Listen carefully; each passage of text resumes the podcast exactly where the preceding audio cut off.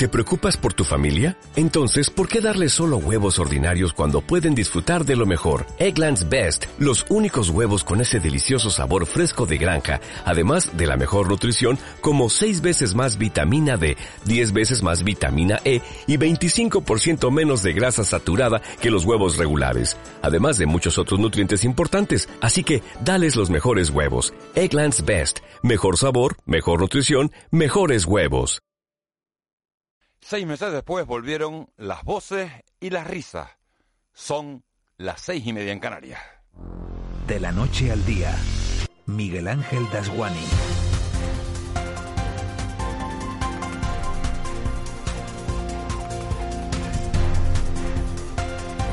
¿Qué tal? Muy buenos días. Canarias amanece este miércoles 16 de septiembre de 2020 envuelta en una nube de nueva normalidad, reforzada, ahora sí, por las voces y por las risas de miles de alumnos de infantil y primaria que después de seis meses volvieron por fin a las aulas.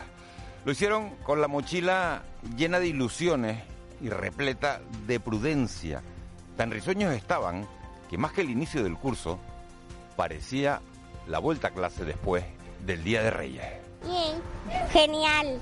Bien, bien, bien. Mm, que me dieran la carpeta. Para jugar al pilla pilla. Lo que pasa es que no hicimos muchas cosillas hoy. Pintamos unos dibujos y también en el recreo estuvimos jugando. La angustia de algunos padres por dejar a sus hijos en el colegio se fue disipando con el paso de las horas y salvo episodios aislados como una mini protesta en Sardina, en Gran Canaria, a media mañana el presidente canario Ángel Víctor Torres confirmaba lo que todos queríamos oír, que la vuelta a clase se había desarrollado sin incidentes. La mejor normalidad es que los niños y las niñas llenan con sus sonrisas los centros educativos de Canarias.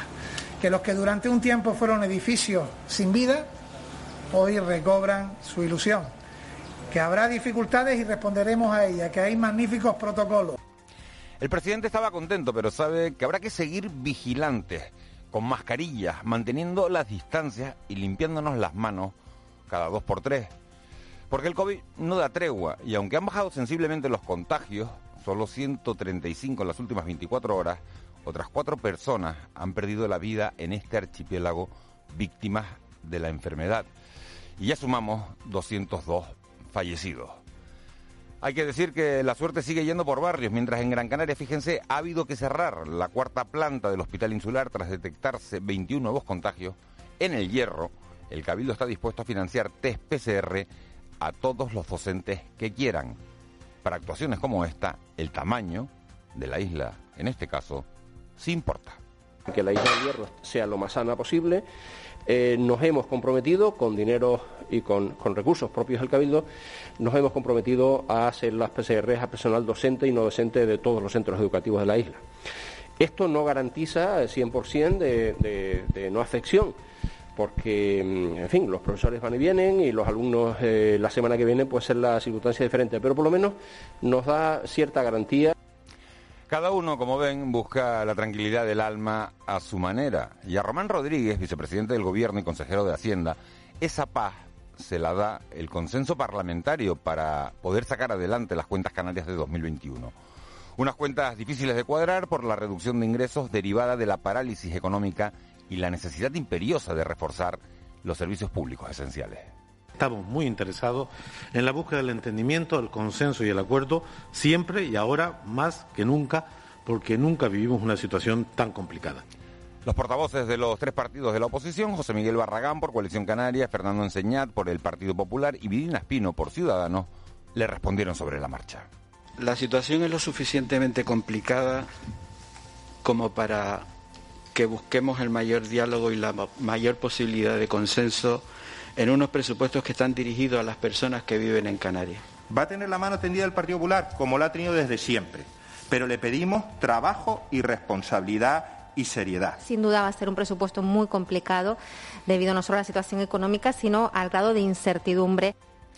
Y mientras los niños vuelven al cole y los políticos, como han oído, buscan consensos, lo cierto es que cientos de empresas dedicadas a la producción de eventos lanzan un desgarrador SOS en pos de su supervivencia. En la vieja normalidad, aquella vida que teníamos antes del 14 de marzo, ellos son los que montaban decorados, iluminaban escenarios y nos sorprendían con fuegos artificiales. Pero llevan seis meses sin un solo espectáculo. Sin cultura, sin turismo y sin congresos no tienen nada. No nos acordamos de ellos y se quedan en una peligrosa, peligrosísima tierra de nadie. Mañana van a salir a la calle en 28 ciudades españolas a la vez bajo el lema Alerta Roja. Lo hacen para ver si alguien les hace caso. Buscamos vida en Venus cuando sin ellos, sin esas empresas que le ponen sonido a nuestras vidas, se acaba la que teníamos aquí. Quien nos entienda, que nos compre. De la noche al día, Canarias Radio. 6 y 35 de la mañana, la actualidad de este miércoles nos deja otras noticias. Eva García, muy buenos días. Muy buenos días, Miguel Ángel. Esas noticias nos llevan a que el alumnado de toda España está convocado a una huelga de tres días para exigir una vuelta segura a los centros educativos. Bajo el lema por el derecho a una educación pública presencial de calidad y con aulas seguras, desde hoy y hasta el viernes, el Sindicato de Estudiantes ha convocado una huelga que pretende movilizar a los estudiantes. Mientras, en Canarias solo se ha registrado una incidencia en el SEI Fray Albino de Santa Cruz de Tenerife, que no ha podido abrir por el positivo del COVID de una de sus profesoras. Además, otros tres centros ya estaban previstos que no abriesen. Loida González, directora del Seis Lajares, en La Oliva, en Fuerteventura, ha reconocido que el primer día ha sido un éxito, aunque admite que hubiera retrasado una semana el arranque del curso para perfilar la organización del centro. Solicitando si podíamos tener una semanita más, pero no porque no se estuviera trabajando desde el verano ni mucho menos, sino que las condiciones de los centros muchas veces son distintas de islas a otras y entonces, claro, eh, yo por ejemplo, mi centro es viejito y bueno, ya estoy en 240 alumnos casi, entonces la infraestructura que necesitaba pues es diferente, ¿no? Que a lo mejor otros coles. Y los 297 estudiantes ciegos de Canarias también han vuelto al cole en las mismas condiciones que el resto de compañeros. A pesar de las dificultades que conlleva para este alumnado la COVID-19, Natalia Afonso, jefe de servicios sociales de la ONCE en Las Palmas de Gran Canaria, ha dicho que en Canarias Radio que ha tenido una buena vuelta a las aulas los niños y niñas se ajustan a los protocolos que hay en los colegios, pero sí es verdad que hay que tener una serie de, medidas un poco diferentes, ¿no? Pues para poder mantener la higiene con sus cosas, que si las tienen que tocar, pero a lo mejor tenerlas en un sitio más apartado, tener bastante, bastante más cuidado porque es un poquito más difícil, pero sí el tacto y el estar cerca de los alumnos con discapacidad visual es importante. El consejero de Sanidad aclara el cambio de titularidad al frente del Servicio Canario de la Salud. Blas Trujillo se ha referido a la entrevista realizada aquí en Canarias Radio al cambio al frente del Servicio Canario de Salud. Fue el propio Alberto Paso al que se refirió como amigo suyo, el que le reconoció literalmente que no se vio, ha insistido en que respetó su decisión y que inmediatamente hubo que buscar una alternativa. En un momento dado y fruto de, del trabajo hiperestresante que, que conlleva esto, el director canario del Servicio Canario de la Salud, Alberto Paso, que además es un amigo, me plantea que bueno, que él está en una situación que no se ve eh, para seguir adelante y evidentemente eh, comunicación que yo no solo respeto, respeto, entiendo, faltaría más y le agradezco muchísimo todo el trabajo que ha hecho y había que buscar una solución eh, lo más rápidamente posible, ¿no? no estamos para perder ni un minuto de tiempo.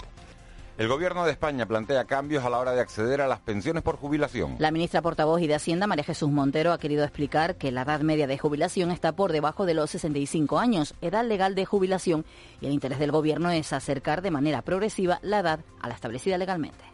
Si ustedes ven con atención cuáles fueron eh, las palabras que, pronunciaron ambos, el ministro Escribá lo que ha planteado es acercar la edad efectiva de jubilación a la edad real, a la edad legal Perdón. Esto significa que hoy por hoy en nuestro país la edad media de jubilación está por debajo de la edad legal de 65 años o de la que corresponde en cada momento, en la que el, el, interés, el objetivo es ver cómo progresivamente vamos acercando esa edad que hoy se da a la legal que tendría que ser el camino a recorrer. Un apunte más, anoche se declaraba un incendio en Fuente de la Vega, en el municipio de Icod, en la isla de Tenerife, y están afectados unos 4.000 metros cuadrados de vegetación agrícola. Según ha informado el Secopín, fue controlado sobre las 10 de la noche por la Brifor.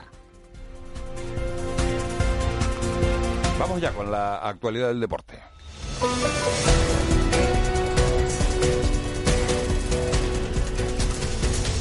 Joaquín González, hay novedades en el Tenerife. Buenos días.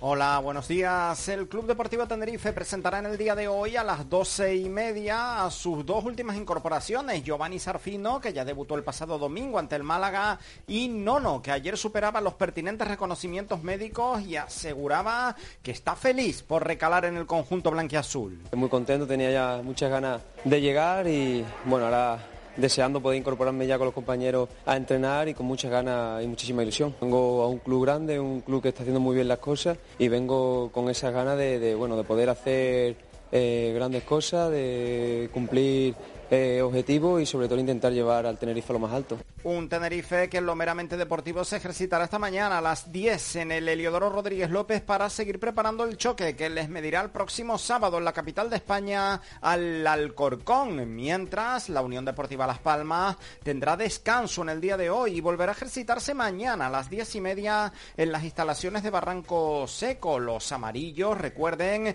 se enfrentarán el próximo domingo en el estadio de Gran Canaria al Fuenlabrada. El eh, centrocampista Sergio Ruiz habla de la dificultad del rival, un equipo que ya lo hizo muy bien la pasada campaña y que se lo va a poner muy difícil. Sí, la verdad que eso, el año pasado también hizo una buena temporada, eh, creo que mantiene más o menos todo el bloque del año pasado, los jugadores entonces se conocen y tienen la idea muy clara y bueno, va a ser un partido difícil, pero estoy seguro que, bueno, que nosotros haciendo el juego que tenemos en mente y que estamos entrenando durante la semana, creo que, podemos dar un paso adelante y conseguir esos tres puntos. Y cerramos con baloncesto, porque hoy estaremos muy pendientes al Iberostar Tenerife, al Canarias, que recibe a las siete y media en el Santiago Martín a los TEN de Belga. Los de Chus Vidorreta necesitan ganar para meterse en la final a 8 de la Basketball Champions League. El técnico urinegro sabe de la importancia de un partido que llega demasiado pronto. Es un match ball eh, para los dos equipos y es un match ball eh, cuando estamos empezando, ¿no? Eso es lo primero, pues tienes unas sensaciones raras. Porque normalmente las competiciones empiezan poco a poco y nosotros lo que estamos haciendo es empezando nuestro primer partido oficial fuera de Supercopa, es ya un partido de playoff a cara o cruz, ¿no? El choque, como decimos, a las siete y media de la tarde y el fin de semana ya arranca la Liga ACB con el Herbalife Gran Canaria recibiendo el sábado por la tarde en el Gran Canaria Arena el Bilbao Basket y el Liberostar Tenerife jugando también en casa, en este caso el domingo por la mañana, ante el Zaragoza. 6 y 42 de la mañana, Eva García, conocemos ya la previsión del tiempo. ¿Qué tiempo vamos a tener hoy?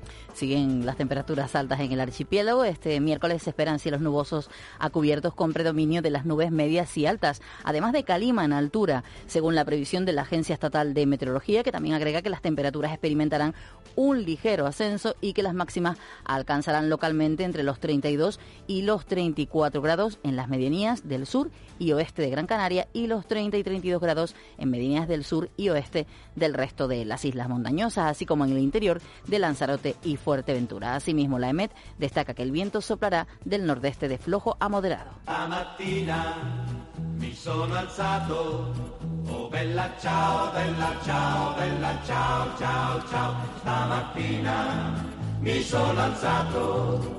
E ho trovato l'invaso. Vaya música que me han puesto hoy para... que nos han puesto hoy, no me la han puesto a mí, nos la han puesto a todos. Marlene Meneses, muy buenos días. Muy buenos días. Oye, que la idea fue aquí de, de Eva, ¿eh? Sí. No, la idea fue de Miguel que la soltó ahí. Ah, como quien no quiere la, cosa. como, ay, esta canción me gusta. Como, ay, en mi cumpleaños es el día 4. Pero a ti te gusta más esta versión. ¿Te gusta la de Fonola Band o te gusta la de Nat Inri?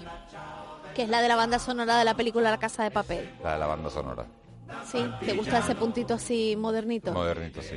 Pero me encanta el, la canción. Pero vamos, que, que Marlene cogió un testigo para hacerte el regalo. antifascista de la fuerza de resistencia italiana. ¿Cierto? ¿No? Que ante la llegada de los nazis salieron eh, en Después de la Segunda Guerra Mundial, sí, sí. iban cantando este este himno además. Bella ciao. la Che passeranno Oh bella ciao, bella ciao, bella ciao, ciao, ciao, e le genti pues a ritmo de, esta marcha que se ha puesto de moda, se puso de moda hace unos años otra vez, bueno, volvió a ser conocida por muchísima gente a través de esa serie que es La Casa de Papel.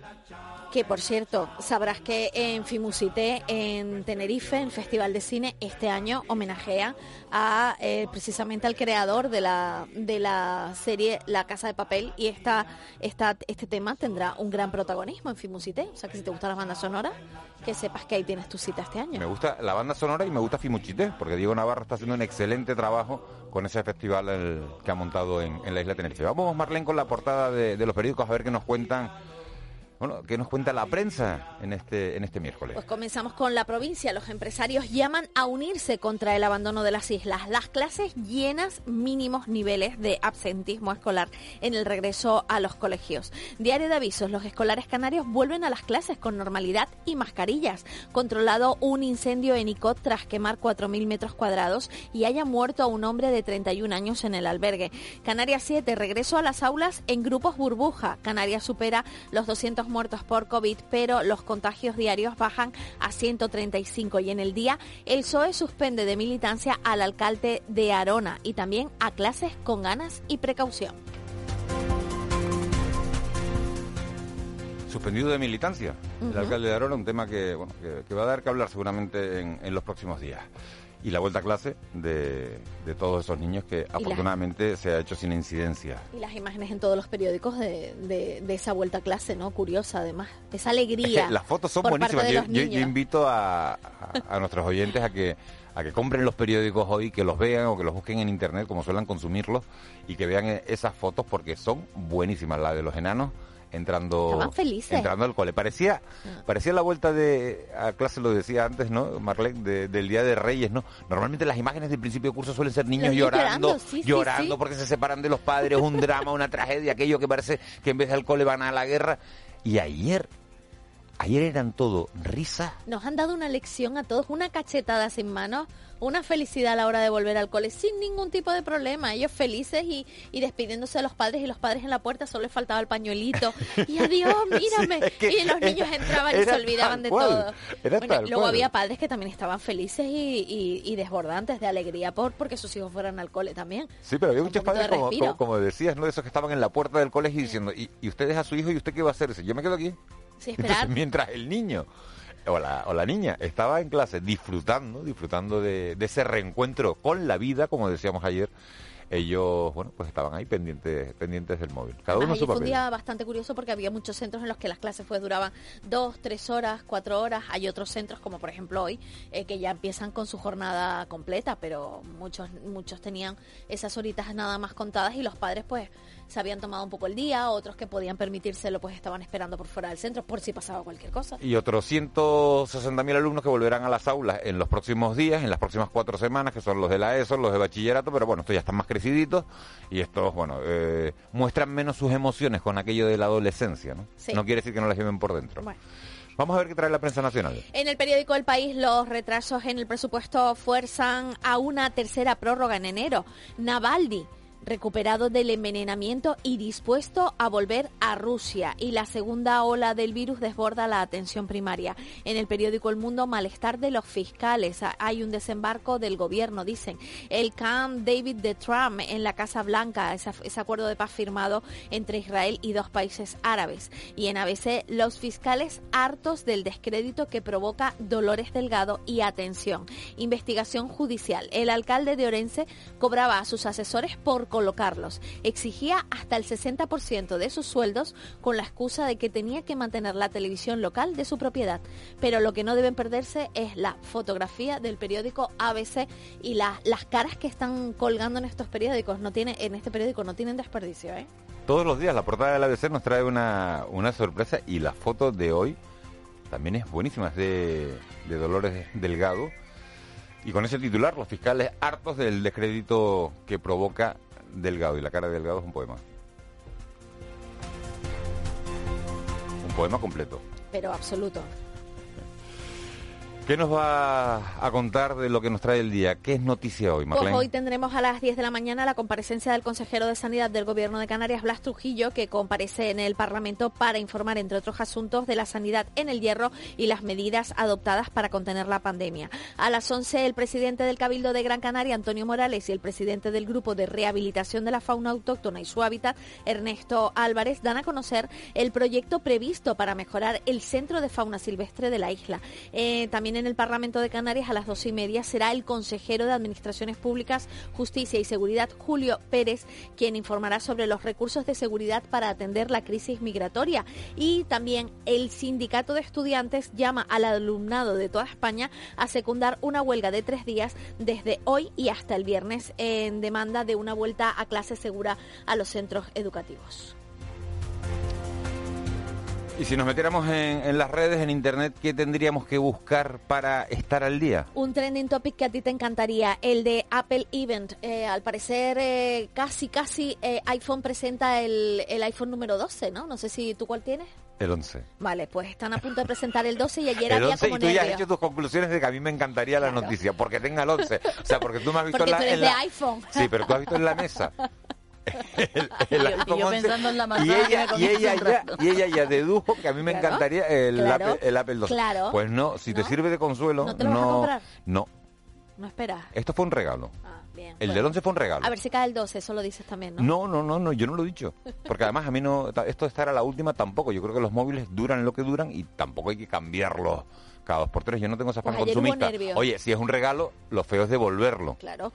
Pero Ni que trabajaras en la administración pública. Porque los altos funcionarios se suponía que tenían que devolver lo- los regalos cuando se les daban. ¿Tú lo sabías? pero eso no, lo mío no es un regalo de la administración pública. No, No, no, sé a qué no, viene esto ahora. Que, no, que te quiero decir lo del tema de ni que trabajaras lo de devolver el regalo, que cuando te dan un regalo Ah, no, tienes por qué Esto fue, devolverlo. esto fue un regalo de Reyes, y te- que tampoco sé por qué te estoy dando explicaciones en mi vida a las 7 menos 9 de la mañana. A ver, Eso a vamos, vamos-. ¿hay otras tendencias, Marlene? Sí, los rastreadores. La gente está hablando del papel que cumplen los rastreadores en nuestra comunidad. ¿Sabes que en la provincia de Las Palmas y sobre todo la isla de Gran Canaria ha sido trending topic también en la tarde de ayer? Y ayer tarde noche en la isla de Tenerife, Secopin TF, Brifor TF y Brifor fueron los hashtags más utilizados hablando precisamente de ese incendio, Nico. Porque, y los rastreadores que estabas hablando ahí eh, son como del ejército, ¿no? Que han venido y han... Sí, y han venido del Ejército del Aire a trabajar. Sabes que el Gobierno de España los ofreció a las distintas comunidades autónomas y el Gobierno de Canarias pues ha pedido un determinado número de, de rastreadores y se incorporaban. Pues ayer estaban hablando de la labor que desarrollaban estos rastreadores y la gente se preguntaba un poco pues cómo realizaban, bueno, ha habido de todo, ¿no? Preguntaban cómo realizaban el rastreo. o- Y además de han todo. empezado en Lanzarote y en Lanzarote, que por cierto celebraba ayer en Mancha Blanca eh, la fiesta de la, de la Virgen de los Dolores. Los niños conejeros son, irán a clase hoy, porque ayer estaban de, de día, de Y día hace festivo. un momentito en la redacción hablábamos de determinados personajes de la prensa rosa y salía el nombre de eh, la hija de Isabel Preisler, ¿cómo se llamaba? Eh, eh, no, la otra. eh, Tamara. Tamara, Tamara Falcón, que fue muy famosa gracias al, al concurso Masterchef. Que comenzó ayer de Celebrity, nuevo, ¿no? que ayer comenzó y por eso ha, generado una gran tendencia a nivel nacional. Los nombres que más se han escrito y que más han sonado han sido el del actor Jesús Castro, el de el especialista en moda Josie y el de Celia Villalobos, Mi madre. que, ha, eh, que, que está concursando en, en este programa. No tengo el gusto de haber visto el programa todavía. Lo de gusto porque como Masterchef, ¿no? ¿Tú te Mira, animarías a presentar un concurso o a participar en un me concurso voy a animar. de cocina? eh, sí, pues lo podemos, pero lo hablamos luego. ¿Pero eso. cocinar Vamos- o qué? A cocinar también estoy aprendiendo. La pandemia me sirvió a mí para aprender a cocinar. Un día hablamos de eso, o dentro de un rato, fíjate. ¿Qué han aprendido ustedes durante la pandemia? Ay, Mira, una buena pregunta. una buena pregunta para el hashtag. Recuérdanos el número. 638-917-993. 638-917-993. Díganos ustedes en ese WhatsApp, por favor, ¿para qué les sirvió la pandemia? ¿Qué han aprendido? Nosotros vamos a conocer ya la noticia económica del día. La Gaveta Económica. Antonio Salazar.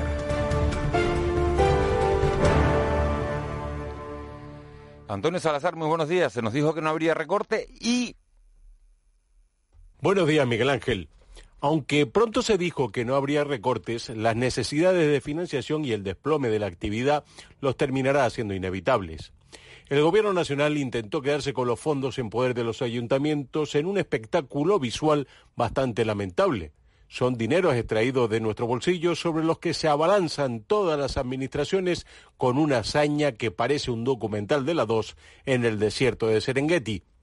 Cuando empiezan a comprobar que los nuevos recursos, aquellos comprometidos en Europa, resultan insuficientes y que subir los impuestos no va a ser el bálsamo de Fierabras que creían, es que el problema ya está aquí.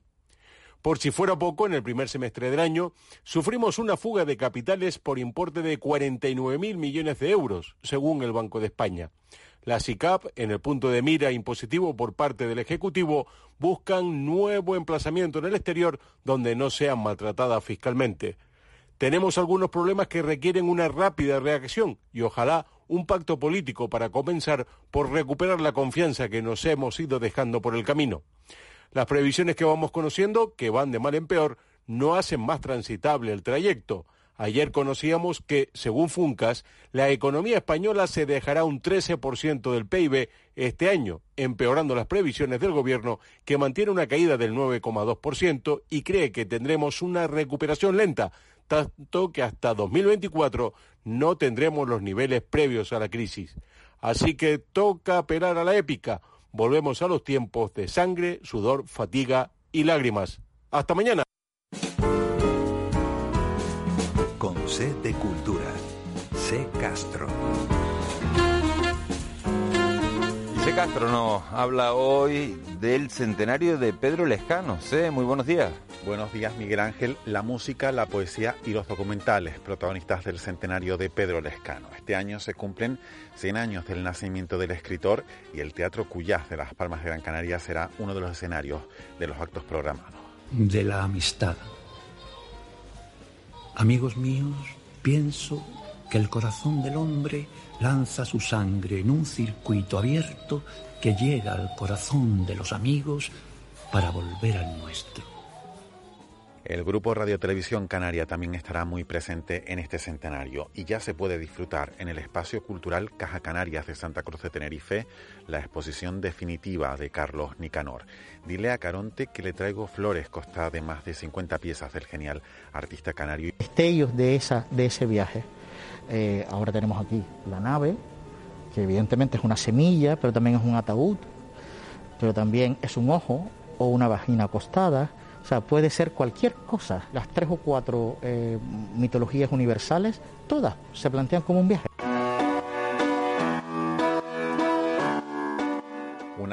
De realidad virtual es lo único que necesita el espectador para viajar al corazón de la música clásica de la mano del director de orquesta venezolano Gustavo Dudamel en Symphony. Se trata de un proyecto itinerante que se inaugura este miércoles en Cosmo Caixa, en Barcelona.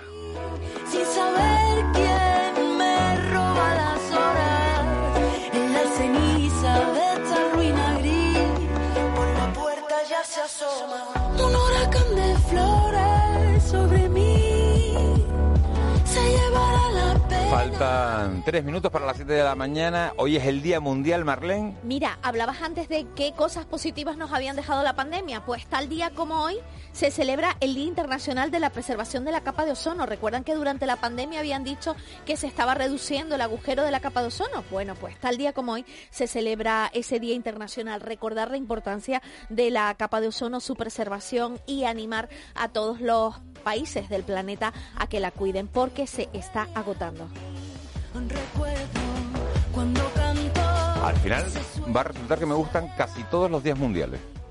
Este de la capa de ozono me encanta. ¿El de la arepa no te gustó? El de la arepa me gustó también. Sabes que luego Por eso digo que me gustan casi todos. Si no me hubiera pena. gustado el de la arepa, pues es que esto es discutir por discutir. No, no, no, mire, me dio pena porque no mencionamos que el pasado domingo fue también el Día Mundial del Chocolate. Teníamos que haber hablado del chocolate. O haber venido el domingo.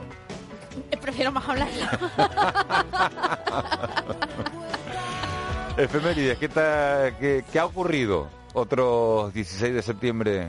Tal día como hoy, en 1959, en un histórico discurso por televisión, el presidente de Francia, Charles de Gaulle, propone la autodeterminación de Argelia, entonces colonia francesa. En el año 1995, Juan Pablo II se reúne en Johannesburgo con el presidente sudafricano Nelson Mandela, que agradeció al Papa su apoyo en la lucha contra el apartheid. Y en 1998, ETA anuncia su primera tregua total, indefinida y unilateral en más de 30 años de terrorismo, aunque no entrega las armas.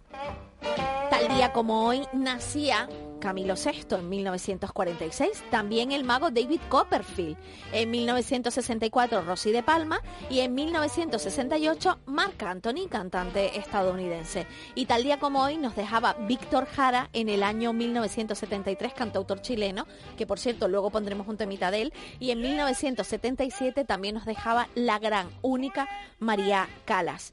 Y este que oyen de fondo es B.B. King, Really Ben King, cantante, músico de jazz y académico estadounidense. Y también en 1925 esta maravilla llegaba al mundo.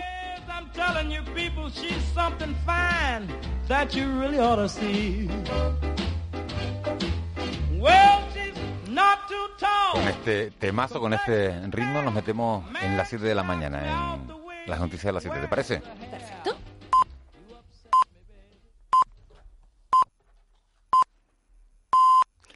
Seis meses después volvieron las voces y las risas. Son las 7 en Canarias. De la noche al día, Miguel Ángel Dasguani.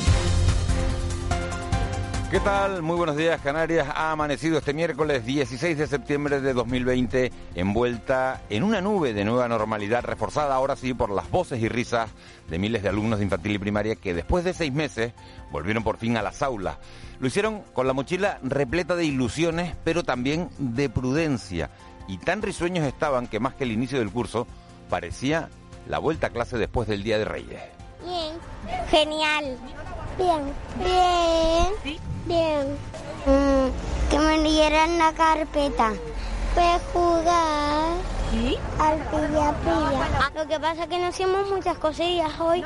Pintamos unos dibujos y también en el recreo estuvimos jugando.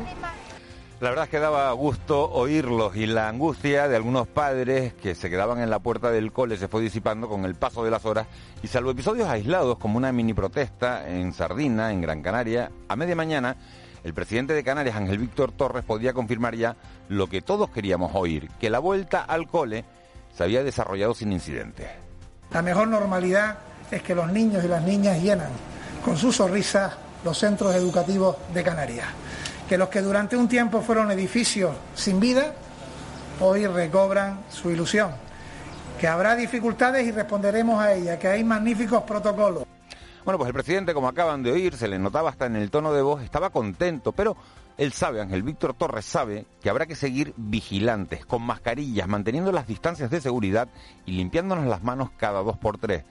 Porque el COVID, desgraciadamente, no da tregua y aunque han bajado sensiblemente los contagios, fíjense, solo 135 en las últimas 24 horas, otras cuatro personas han perdido la vida en este archipiélago víctimas de la enfermedad. Y si nos ponemos a sumar, resulta que nos damos cuenta que ya son 202 fallecidos.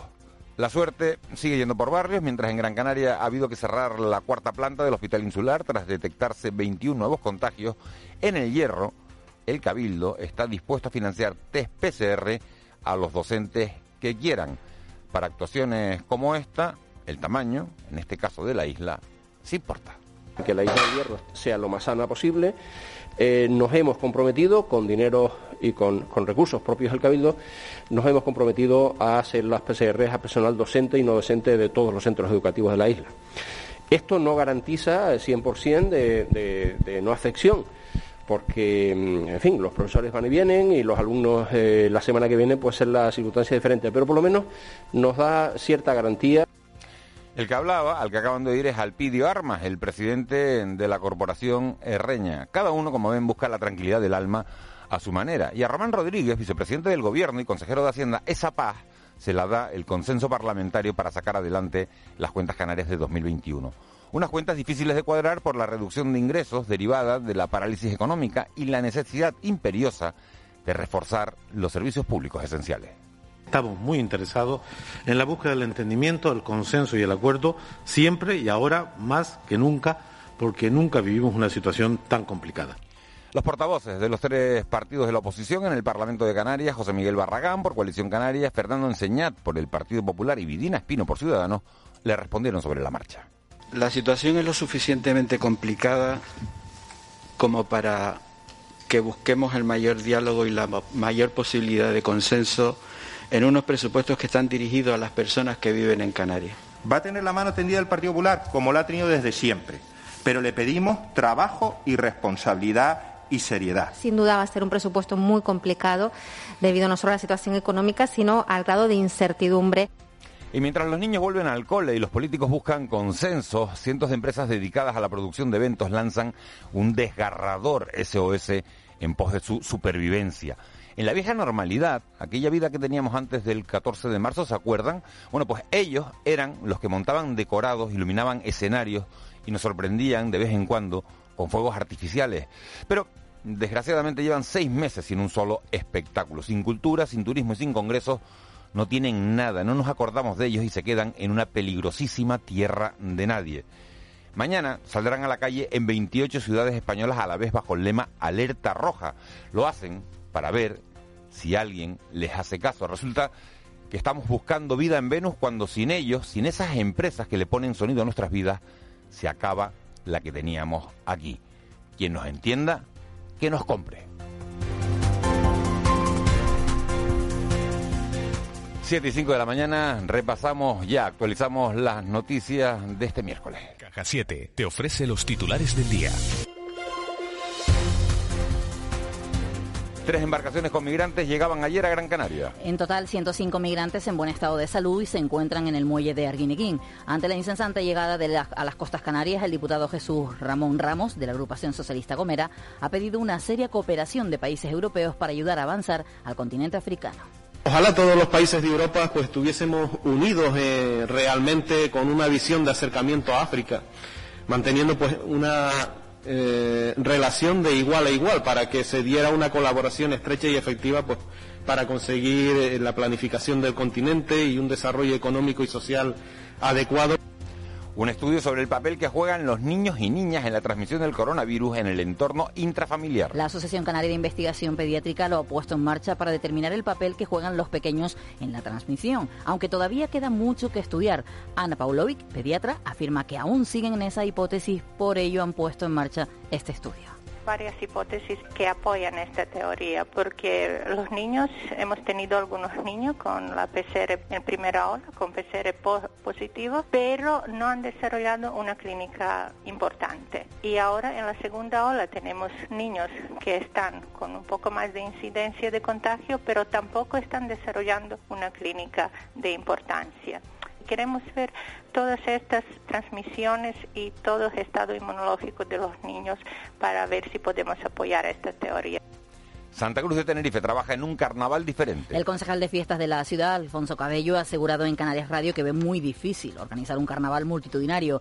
Si bien se maneja abril o julio como hipotéticas fechas, el edil afirmó que no se está trabajando en un programa en el que haya calle. Sí que se fomentará la participación de los grupos del carnaval para, con esta fórmula, evitar las aglomeraciones. No va a haber carnaval en sentido tradicional eh, y eso hay que dejarlo claro por no generar falsas expectativas. A día de hoy eh, no estamos trabajando en una versión del carnaval donde haya calle, vamos a decirlo, salvo que hubiera un giro de los acontecimientos en, un mes y medio, no estamos trabajando en una versión del carnaval de calle, por lo tanto no estamos trabajando en bailes multitudinarios, etcétera, etcétera. Lo que estamos intentando es, bueno, poder mantener la participación de los grupos, poder mantener activos todos los grupos, poder mantener un guiño del carnaval. Hola Canario, ¿conoces SEO? La plataforma donde encontrarás los mejores productos elaborados en Canarias. Compra desde casa el auténtico sabor de las ocho islas. Así de fácil. Seseocanarias.com. Una apuesta por lo nuestro apoyando al consumo local. Seseo, una idea de Caja 7.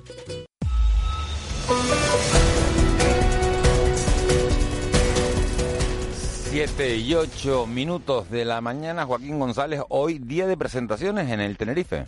Hola, buenos días. El Club Deportivo Tenerife presentará en el día de hoy a las doce y media a sus dos últimas incorporaciones. Giovanni Sarfino, que ya debutó el pasado domingo ante el Málaga, y Nono, que ayer superaba los pertinentes reconocimientos médicos y aseguraba que está feliz por recalar en el conjunto blanquiazul. Muy contento, tenía ya muchas ganas de llegar y bueno, ahora deseando poder incorporarme ya con los compañeros a entrenar y con muchas ganas y muchísima ilusión. Vengo a un club grande, un club que está haciendo muy bien las cosas y vengo con esas ganas de, bueno, de poder hacer eh, grandes cosas, de cumplir eh, objetivos y sobre todo intentar llevar al Tenerife a lo más alto. Un Tenerife que en lo meramente deportivo se ejercitará esta mañana a las 10 en el Heliodoro Rodríguez López para seguir preparando el choque que les medirá el próximo sábado en la capital de España al Alcorcón, mientras la Unión Deportiva Las Palmas tendrá descanso en el día de hoy y volverá a ejercitarse mañana a las 10 y media en las instalaciones de Barranco Seco. Los amarillos, recuerden, se enfrentarán el próximo domingo en el estadio de Gran Canaria al Fuenlabrada. El centrocampista Sergio Ruiz habla la dificultad del rival, un equipo que ya lo hizo muy bien la pasada campaña y que se lo va a poner muy difícil. Sí, la verdad que eso, el año pasado también hizo una buena temporada, eh, creo que mantiene más o menos todo el bloque del año pasado, los jugadores entonces se conocen y tienen la idea muy clara y bueno, va a ser un partido difícil, pero estoy seguro que, que bueno, que nosotros haciendo el juego que, que tenemos en mente y que estamos entrenando durante la semana, creo que, que, podemos dar un paso adelante y conseguir esos tres puntos. Y cerramos con baloncesto, porque hoy estaremos muy pendientes al Iberostar Tenerife, al Canarias, que recibe a las siete y media en el Santiago Martín a los Tende Belga. Los de Chus Vidorreta necesitan ganar para meterse en la final a 8 de la Basketball Champions League. El técnico brinegro sabe de la importancia de un partido que llega demasiado pronto. Es un match ball eh, para los dos equipos y es un match ball eh, cuando estamos empezando, ¿no? Eso es lo primero, pues tienes unas sensaciones raras. Porque normalmente las competiciones empiezan poco a poco y nosotros lo que estamos haciendo es empezando nuestro primer partido oficial fuera de Supercopa, es ya un partido de playoff a cara o cruz, ¿no? El choque, como decimos, a las siete y media de la tarde y el fin de semana ya arranca la Liga ACB con el Herbalife Gran Canaria recibiendo el sábado por la tarde en el Gran Canaria Arena el Bilbao Basket y el Iberostar Tenerife jugando también en casa, en este caso el domingo por la mañana, ante el Zaragoza. 7 y 10 de la mañana, a esta hora nos comunicamos con Victoria Palma, jefa de Meteorología de Radio y Televisión Canaria. Muy buenos días, Vicky. Buenos días, Miguel Ángel. ¿Cómo ha amanecido este miércoles en cuestión climatológica? Pues eh, con el cielo cubierto de nuevo de nubes de tipo alto, en general nubosidad pues poco importante. A lo largo del día nos va a acompañar y en, no va a ser que las temperaturas bajen. Hemos pasado una madrugada de calor en algunas zonas del archipiélago, destacando durante bastantes horas los 30 grados durante la pasada madrugada, por ejemplo, en San Sebastián de la Gomera. En horas de mediodía tendremos algunas máximas que irán de los 30 a los 34 grados. Las temperaturas más altas se volverán a registrar hoy en medianías de la isla de Gran Canaria. Eh, cabe la posibilidad que a lo largo del día, pues estas nubes, a pesar de estar a una altitud bastante importante, puedan dejar escapar alguna gota, poco importante. El viento va a ser del nordeste en general, entre flojos moderados, y habrá vientos del oeste en las zonas de cumbre, principalmente de La Palma y de la isla de Tenerife. Y el que quiera acercarse al mar, pues hay oleaje de 1 o 2 metros de altura y además estamos a las puertas de las mareas del Pino. Tendremos luna nueva en la jornada de mañana y las mareas cada vez son más grandes. Bajará mucho el mar cuando haya bajamares y subirá mucho durante las mareas altas. Bueno, sí, porque con este tiempo, con este calor que nos estás anunciando, algunos se irá a la playa, ¿no? Sí, hombre, tiempo de playa tenemos a pesar de que se vea el, el, cielo gris. También queda un poquito de calima que esperamos que ya a lo largo de la jornada pues vaya desapareciendo. Ya mañana, si no hay más novedades, empezarán a bajar un poco las temperaturas. El archipiélago todavía está en plena oscuridad, va a amanecer. La primera isla en la que amanece hoy es, como siempre, en Lanzarote a las 7 y 40, dentro de media horita aproximadamente. La última va a ser el Hierro, 7.58 de la mañana. A esa hora se hace de día allí. Y muchos nos preguntamos, Vicky, ¿qué pasa con esa tormenta tropical que se llama Vicky que andaba polulando por el, por el Atlántico? Pues que sigue aportándonos las nubes que tenemos ahora, nubosidad de tipo medio alto, aire húmedo y cálido, que pasa sobre el archipiélago camino de la península, que acabará uniéndose a otra borrasca bastante peculiar que hay en el Atlántico Norte, al, al este de las Azores, y que se va a desplazar un poquito más hacia el sur, no va a afectar a nuestro archipiélago, pero sí va a dejar eh, pues a partir de mañana tiempo complicado en la península, donde incluso podría haber eh, lluvias muy importantes a lo largo del fin de semana. Lo iremos viendo. Realmente tenemos una situación atmosférica ahora en todo el Atlántico Norte bastante llamativa porque hay varios ciclones tropicales entre pues lo que sería eh, la parte más oriental del Atlántico, donde estamos nosotros, hacia la parte occidental y una borrasca que está teniendo unas características muy especiales que también está siendo vigilada por el Centro Nacional de Huracanes porque bueno, está cambiando sus características, sería muy difícil de explicar eh, de manera sencilla y se está convirtiendo al menos el centro de esa borrasca en una especie de pequeño sistema tropical que simplemente lo que tiene son muchísimas tormentas en el centro y los frentes alejados de ella que son los que van a afectar a la península en los próximos días. Estaremos vigilantes. Vicky Palma, muchas gracias. Buen día. Ah, hasta luego, buenos días. Nos volvemos a oír con Vicky Palma a las 8, un poquito más allá de las 8 de la mañana. Hoy no nos vamos a ir hasta el 112 porque apenas ha habido incidentes durante la noche, salvo ese conato de incendio que se producía en ICOD y que fue felizmente controlado. Queremos oírte. Envíanos una nota de voz a nuestro WhatsApp 638-917-993. El Contrapunto. Ángeles Arencibia y Juan Manuel Betencur.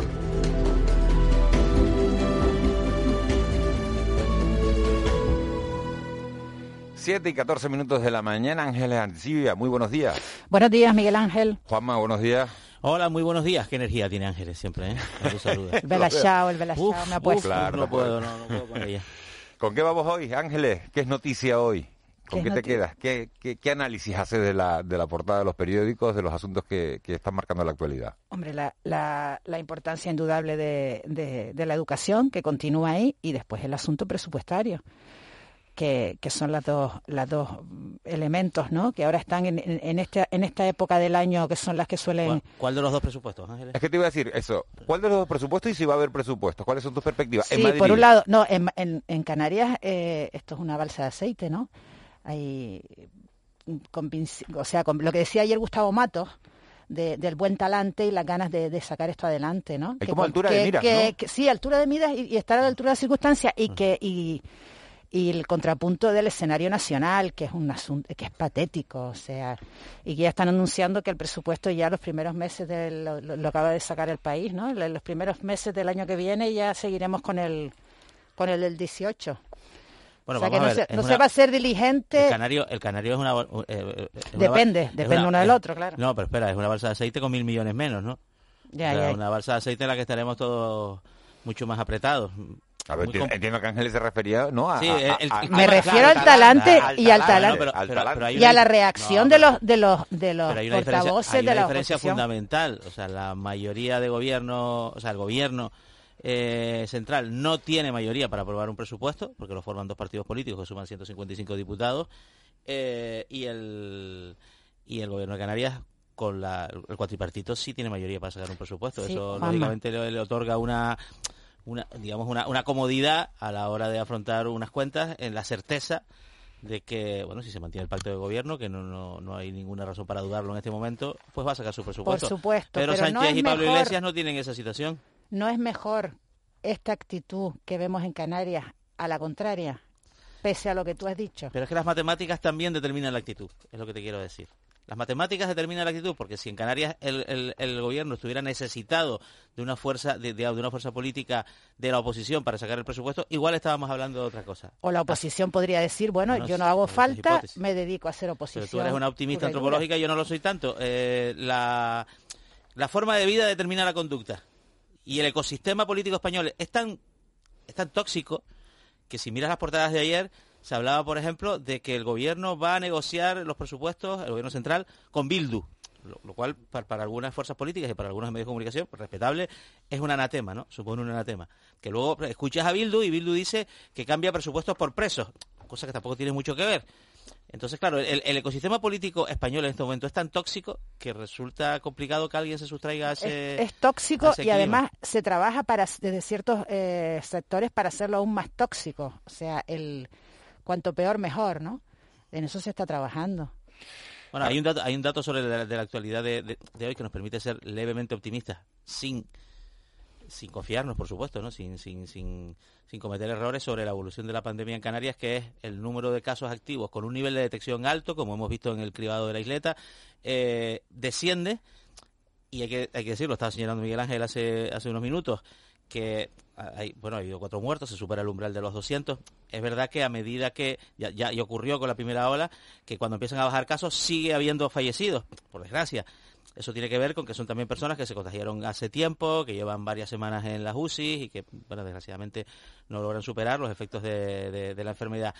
Pero al mismo tiempo la curva de nuevos infectados empieza a caer en Canarias y esto es una noticia Bueno, nos acercamos al, es- al esperanzadora. Pero es una buena noticia unida a- al inicio eh, de, de las clases, o sea, el, el comienzo, eso que tú dices, por supuesto, y yo también creo que es positivo y es una buena noticia, y se ha dicho aquí, y se ha dicho en muchos sitios, el inicio de las clases, la vuelta que nos va eh, re- reconciliando con la, con la nueva normalidad, ¿no? Bueno, desde el punto de vista sanitario, creo que los efectos del regreso al colegio no se pueden apreciar hoy, sino tardaremos dos hasta tres semanas en, en contemplarlos. Y el, el estímulo y el, el desafío y el reto también es que, bueno, hoy hay cole, mañana hay cole, pasado hay cole. O sea, que el primer día muy bien, pero esto va a ser una compromiso diario. si no, Va a no haber que estar manera- vigilante, manera- como de- como manera, o sea, que no hay lugar como para celebración, ¿no? Los niños se han vuelto al cole. Quienes no han podido volver a trabajar son un montón de, de empresarios, 700.000 personas, fíjense, en toda España, muchas de esas empresas en Canarias. Es la gente que monta los eventos. Francisco Fernández, muy buenos días. Buenos días, Miguel Ángel.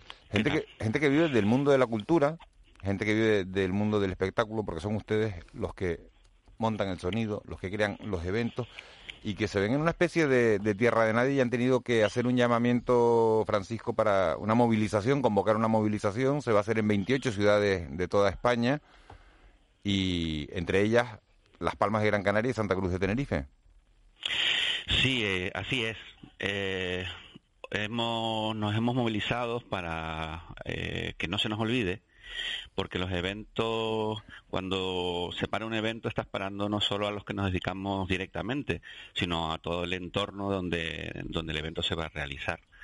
En 18 ciudades eh, vamos a estar visibles eh, y hacer que se nos recuerde que no que nos dejen trabajar porque ahora mismo lo que nos están es parando los eventos y nos están diciendo que no trabajemos.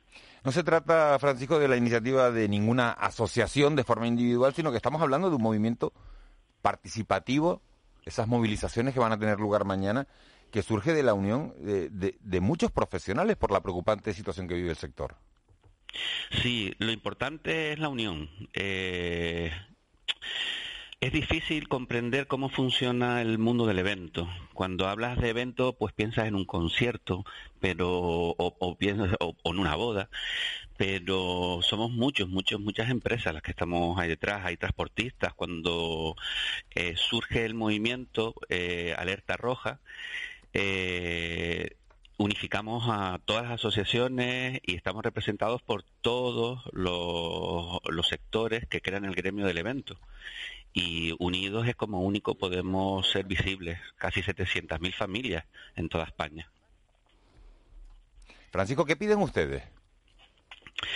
Pues nosotros pedimos primero que que se nos oiga, o sea, que, que se nos escuche y que, que estemos eh, dentro de, de lo que se está planteando con el tema del COVID. Es muy difícil y tenemos que ser conscientes de que esto es nuevo para todos.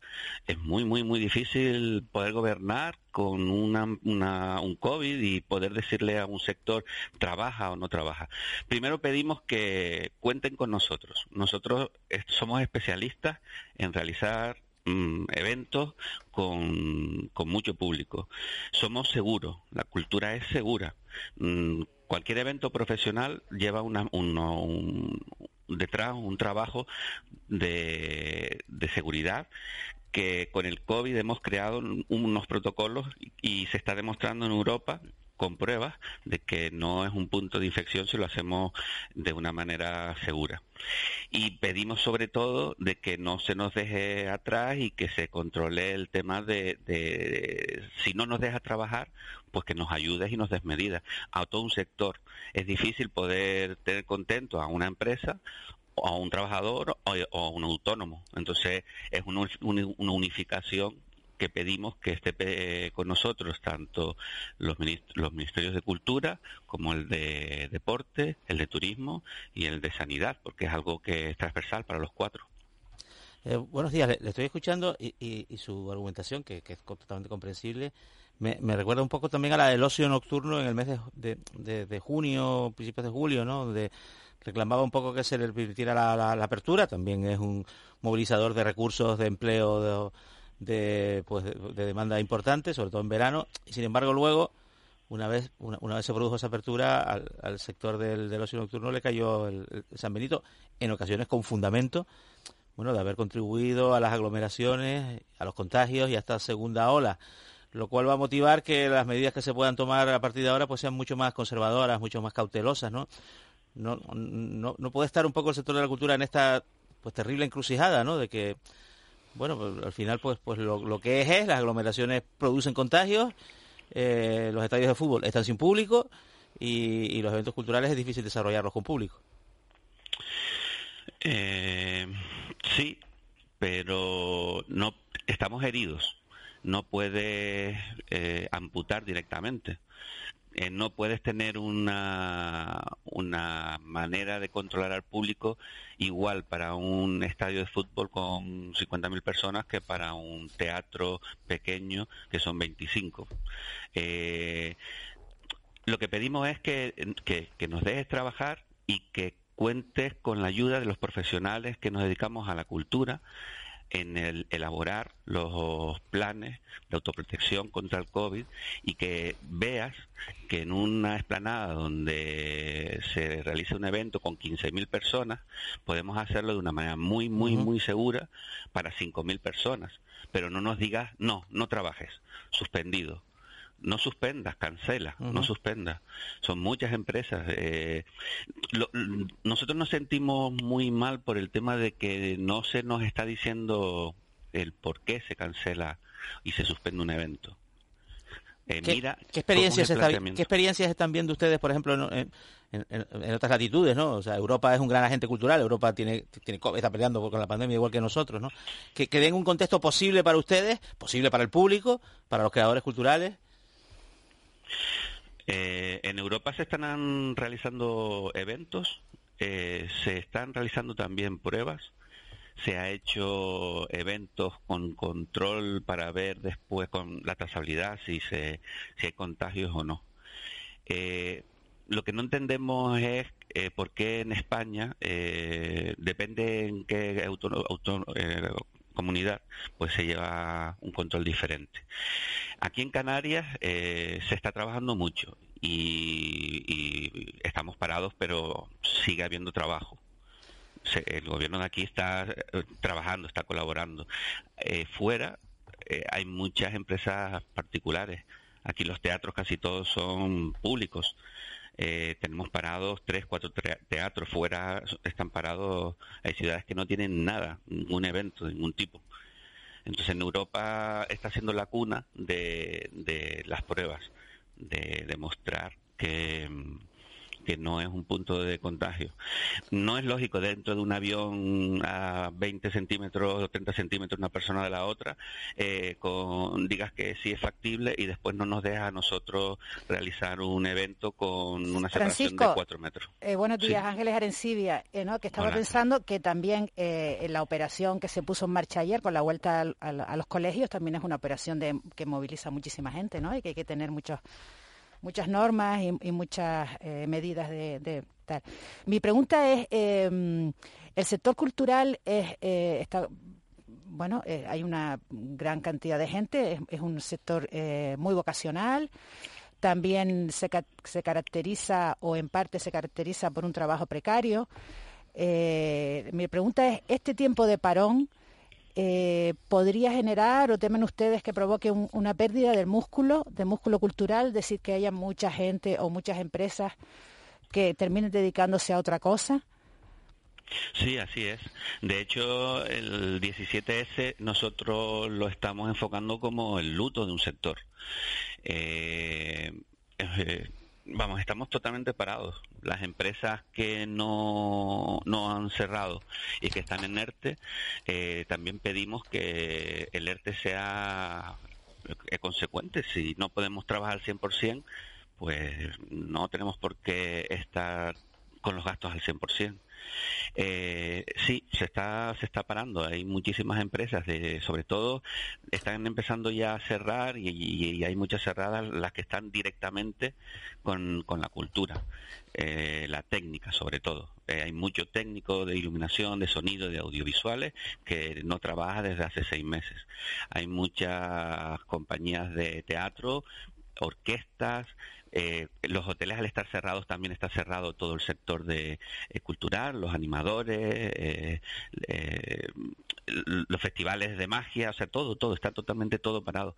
Algún festival que está luchando por demostrar que la cultura es segura, como puede ser lo que se está realizando en el Puerto de la Cruz, en Las Palmas, poquita cosa, porque si paramos eso ya es cerrar. Francisco, Recuérdanos rápidamente antes de las siete y media, si puedes, las convocatorias de mañana. Ok. Eh, nosotros estamos haciendo una movilización eh, como si fuera un evento. Quiere decir que no vamos a hacer una manifestación, es una puesta en escena en la que estamos presentes los profesionales del sector en cada una de las ciudades, aunque la ley dice que podemos manifestarnos hasta 600 personas, nosotros vamos a hacer grupos de 200 personas ubicadas en, ubicadas en un entorno donde tenemos control de acceso, control de seguridad, eh, lectura de temperatura, eh, o sea, estamos haciendo, imitando un evento para demostrar cómo se deben de hacer las cosas y que se den cuenta de que nosotros de que se puede hacer. cultura de que se puede hacer. Así es como es. Y será a las seis y media en las Palmas de Gran Canaria. Dónde de en las Palmas en la Plaza Santa Ana eh, y en Tenerife es en la plaza de, detrás del auditorio Francisco Fernández, uno de los impulsores de ese movimiento de Red Alert, alerta roja en Santa Cruz de Tenerife para tratar de salvar a todas esas empresas que nos han hecho tan felices a la hora de, montar los, eventos. Francisco Fernández, muchísimas gracias por haber estado con nosotros en De la Noche al Día. Muy buenos días. Muchas gracias. Siete y treinta de la mañana nosotros actualizamos las noticias del día.